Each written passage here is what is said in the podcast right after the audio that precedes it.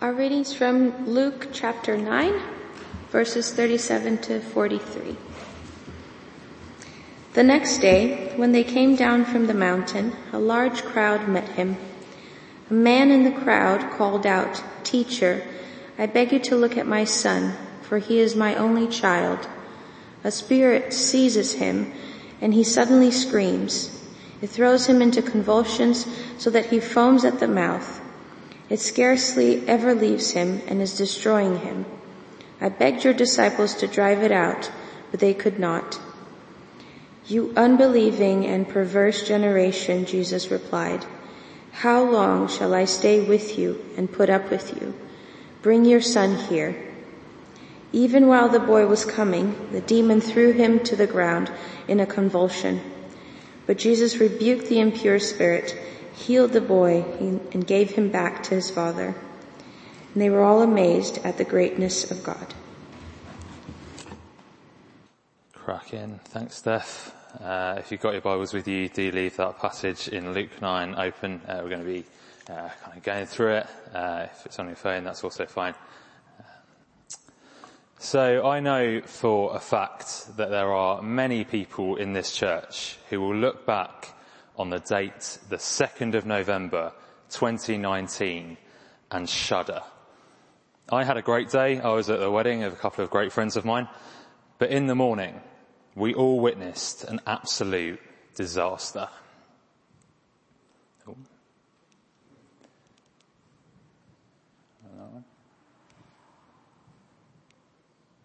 I think the screen there is showing something different. Is that on? That's the one. Lovely. Screen there is showing something different. That's interesting.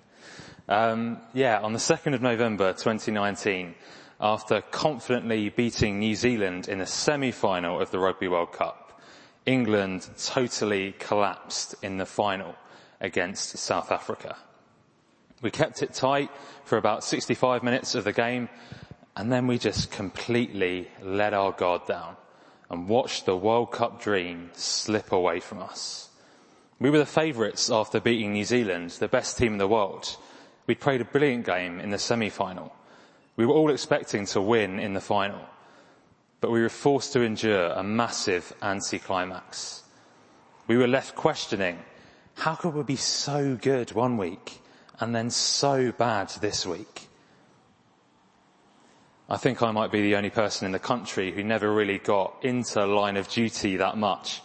But from what I hear, the big finale, potentially the last ever episode last week, was a huge letdown for many who'd invested so much in those characters.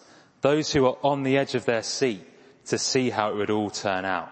Everyone's been raging about it this week, haven't they? A huge letdown. Doesn't it sometimes feel like we get situations similar to that in our spiritual lives? We're riding as high as we could be on a wave of spiritual joy and fulfillment we're feeling like we couldn't be more loved by Christ than we are. We're ready to give our whole lives to Him. We feel like we've hit the point where we truly get what it means to live as a Christian. And we can't see ourselves ever doubting or falling away from Him again. And then we wake up the next morning and we're tired and we're stressed and we're depressed we begin doubting. We begin snapping. We begin failing. We lose our self-control and indulge in whatever our exhausted minds desire. We get upset by a tiny thing and we unleash all our rage on our nearest and dearest. We begin to think, maybe I'm just not cut out for this Christian life. Maybe I don't have the Holy Spirit in me maybe I should just get out. Those who've been on or led on camps in the summer may be familiar with the feeling of post-camp blues. It's where we've been surrounded by Christians and the gospel for a whole week and it's been so helpful and educating and encouraging and edifying and you feel ready to go back home and live your life for Christ everywhere and tell everyone you know about Him. Some of our youth may be experiencing that kind of high at the moment after the youth weekend. But then we get home on the Monday and we fall at the first hurdle. We drop back into our sinful life. We fail at the first opportunity to tell others about Christ. We look up at God and we think, mate, I just can't do it. I know, I've been there. Well, in today's story in the Bible, we see what is quite possibly the biggest come down in the history of Christianity. So let's pray as we get into the real meat of this passage. Father, we pray that uh, you would open our hearts and our minds to what you want us to hear uh, this evening, Lord. Pray that we would find it so uh, encouraging and building up for the week ahead and that we would stay strong with you and know that it is your power at work in us, Lord. Amen.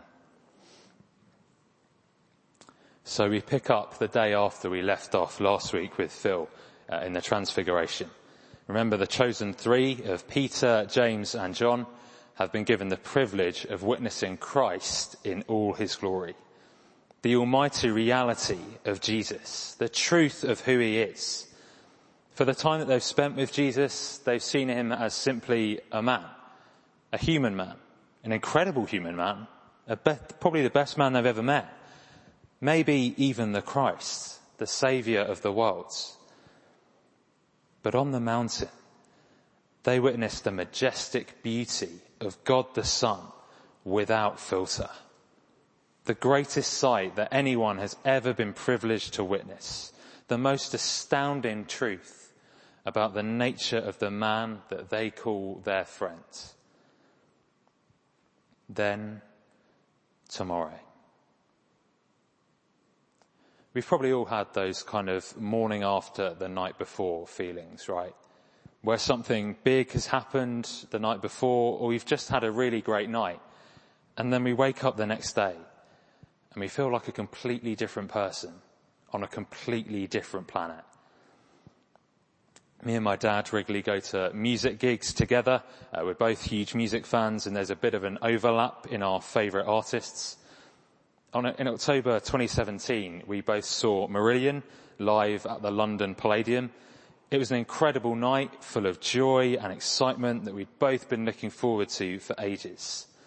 The gig finished at about 10.30, 11 p.m.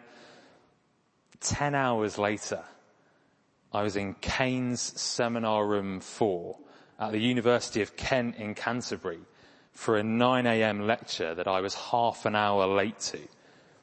It felt like I'd crashed back down to earth.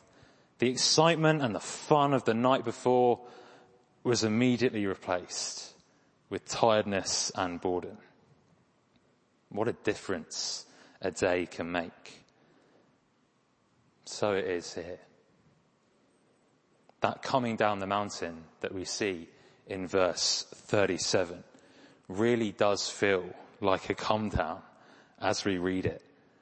It's a huge come down from the glorious transfiguration of Jesus Christ to the brutal, heart-wrenching sight of a boy writhing, screaming, convulsing on the ground, foaming at the mouth as his weeping father looks on and begs for help at anyone who catches his eye. From the father delighting in his son Jesus Christ on the mountain to a father watching his son suffer in front of him. What a horrible calm down. I think the feeling that I hate the most in life is when I feel out of my depth, where I'm trying to master a skill or a task and I just feel so incapable. Sadly, in my experience, there are plenty of times where I experience that feeling. It's awful, isn't it? You're panicking, you're tense, you're sweating. You look around at the situation and you're just left with no choice but to turn to whoever's near you and just say, can you help me? I'm sorry. I can't do this. I think that's what the disciples and the uh, remaining nine apostles feel in verse 40 as the Father asks for healing. The disciples look at the Father and just say, I can't do it. I can't do this. And that leads us on to our first point tonight. Firstly, you can't. The apostles are in some way right, aren't they? They can't do what the Father wants. They can't heal this boy. No more than I can fly or travel back in time or go invisible can these disciples heal this demon possessed boy. This is a few blokes from Israel against the forces of evil and hell itself. How can they do anything? They're looking around at this broken boy, at this desperate dad, at this sickening situation. What can these blokes do to make any difference? When the only man who can really help them is on his way down a mountain. Jesus is not there. They haven't got the person who can really actually help there with them. They're like a team without their star player, like a cast without their lead actor, like the bands Liam and Noel Gallagher set up post Oasis. Just not the same. Nowhere near as good. They haven't got Jesus with them. They're a flock of sheep without their shepherds. What can they do? I know how I'd feel in their situation. I think we can often hear what Jesus said in verse 41. You unbelieving generation. We can hear that and sort of turn on the apostles a little bit there.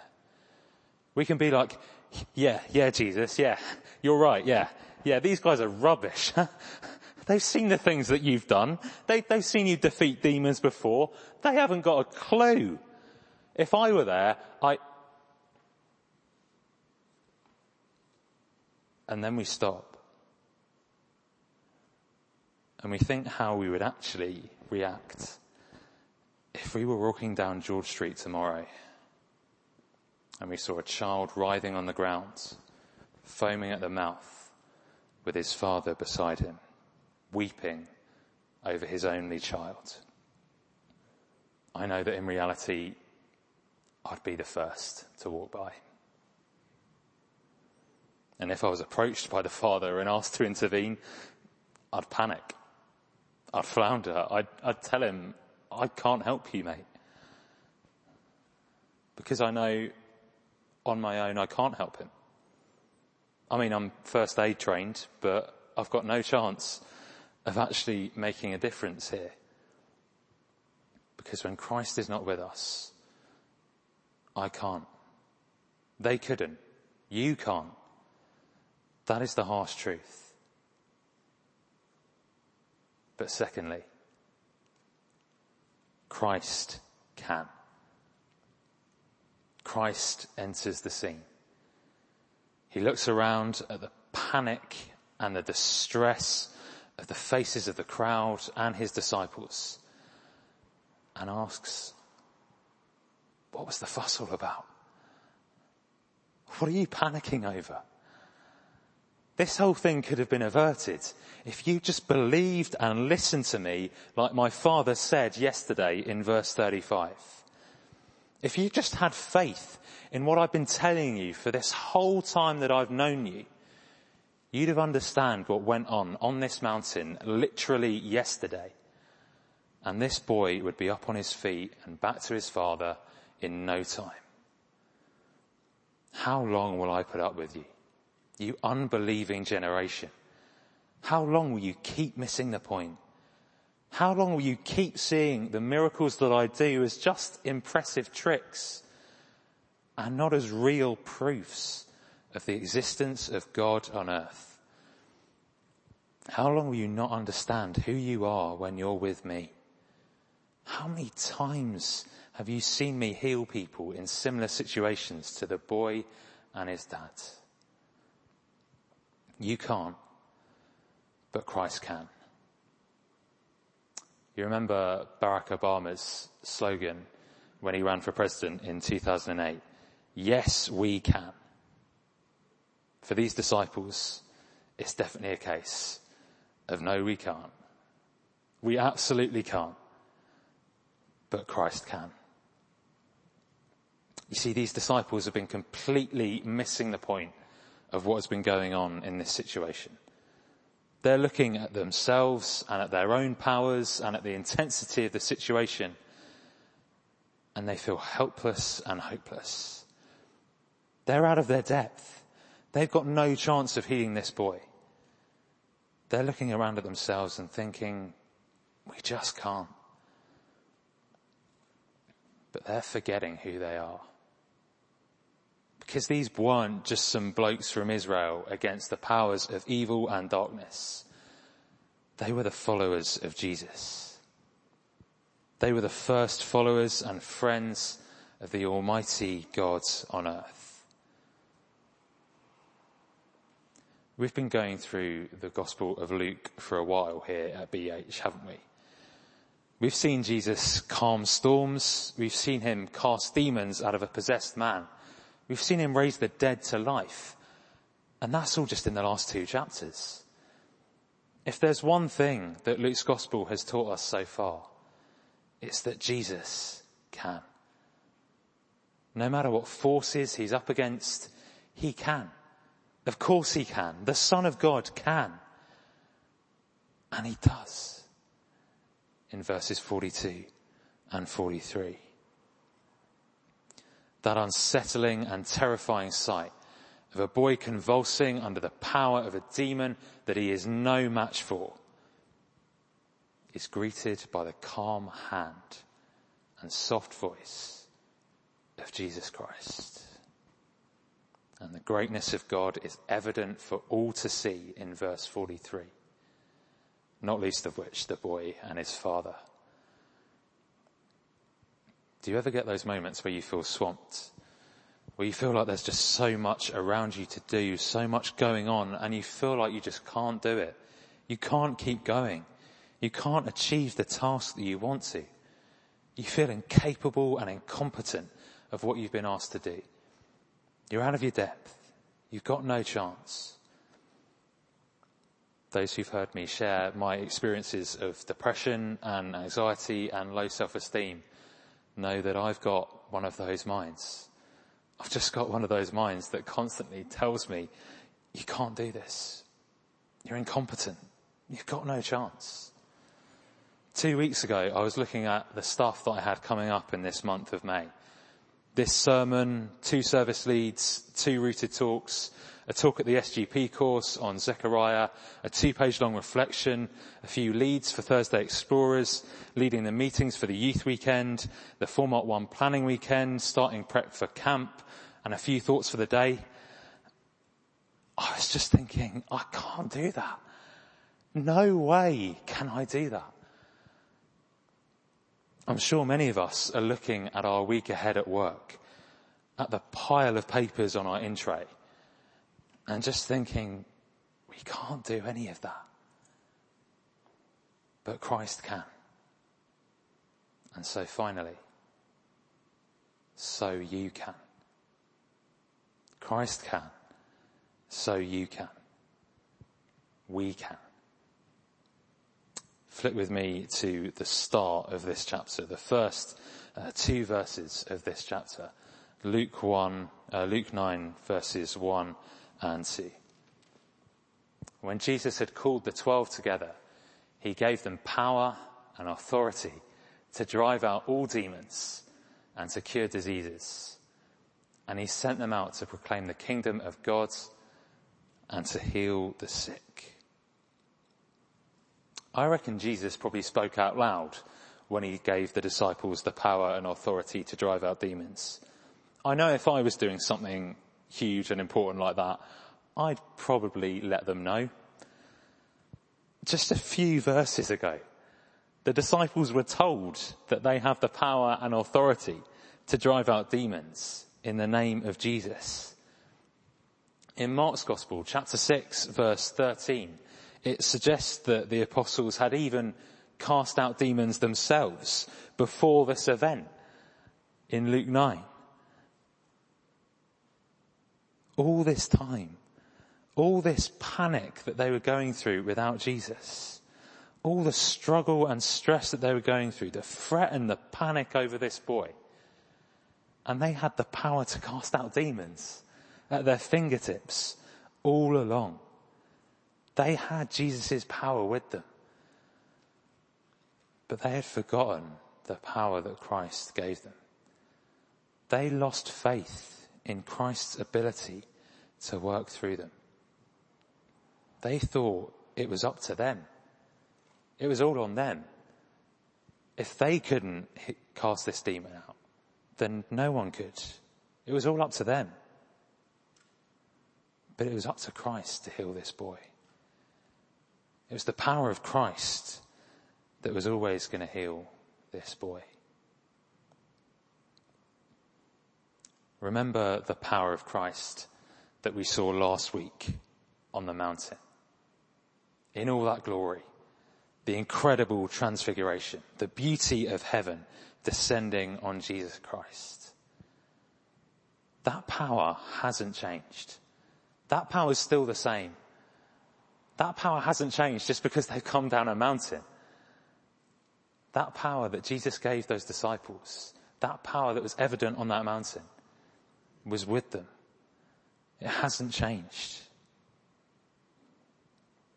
So for us, whether we're at the top of the mountain or the bottom, Christ is the same. There's gonna be moments in our lives where we're riding high and moments where we crash back down to earth and we feel like being a Christian just got ten times harder. There will be those huge anti-climax, calm down moments in our Christian lives. It even happened to the disciples. They crashed down to earth. They forgot the power Jesus gave them to drive out demons. But his power never changed. It's as strong as it always was. And it's at work in you today to do great things in his name. Don't forget that like the disciples did. He is at work in you at all times. It is his power at work when you're helping someone who's battling a severe mental health issue. When you're helping someone who's working their way through a messy divorce. When you're helping someone who's lost their main source of income and left them on the breadline. Because remember, Jesus also came down the mountain. He didn't stay on that mountain in the full force of his Father's glory. He knew how to come down the mountain and get his hands dirty and encounter this boy convulsing and foaming at the mouth. And so it is for us. We have to go out and meet those people who are struggling and suffering in life and seek to help them as Jesus did. We might look at them weeping and shaking and crying and think, I just can't help you. But if you're a Christian, you can always help. With the power of Christ, you can always help. You can remind them who is with them in their suffering, who can conquer any enemy, who is right there, loving and caring for them as they weep. Don't forget the power and the strength that you have in Christ. In those harder, come down moments, don't let yourself be drawn to doubting that Jesus is with you, that he loves you, and that he can use you for great things.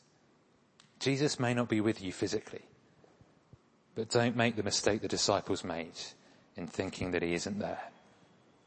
Don't make the mistake the disciples made in thinking that it's up to your power and not Christ's in life. Remember Christ's power is always with you by the presence of the Holy Spirit to lift you up when you fall. And it's only by that power that you can do great things in His name. Maybe not to heal or, or to exorcise or to completely solve problems and solutions with the click of a finger, but to pray for people, to comfort them, and to point them to Christ.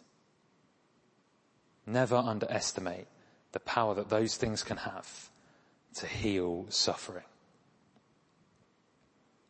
So when we crash back down to earth and we look around at our situations in life and we think, Lord, I can't.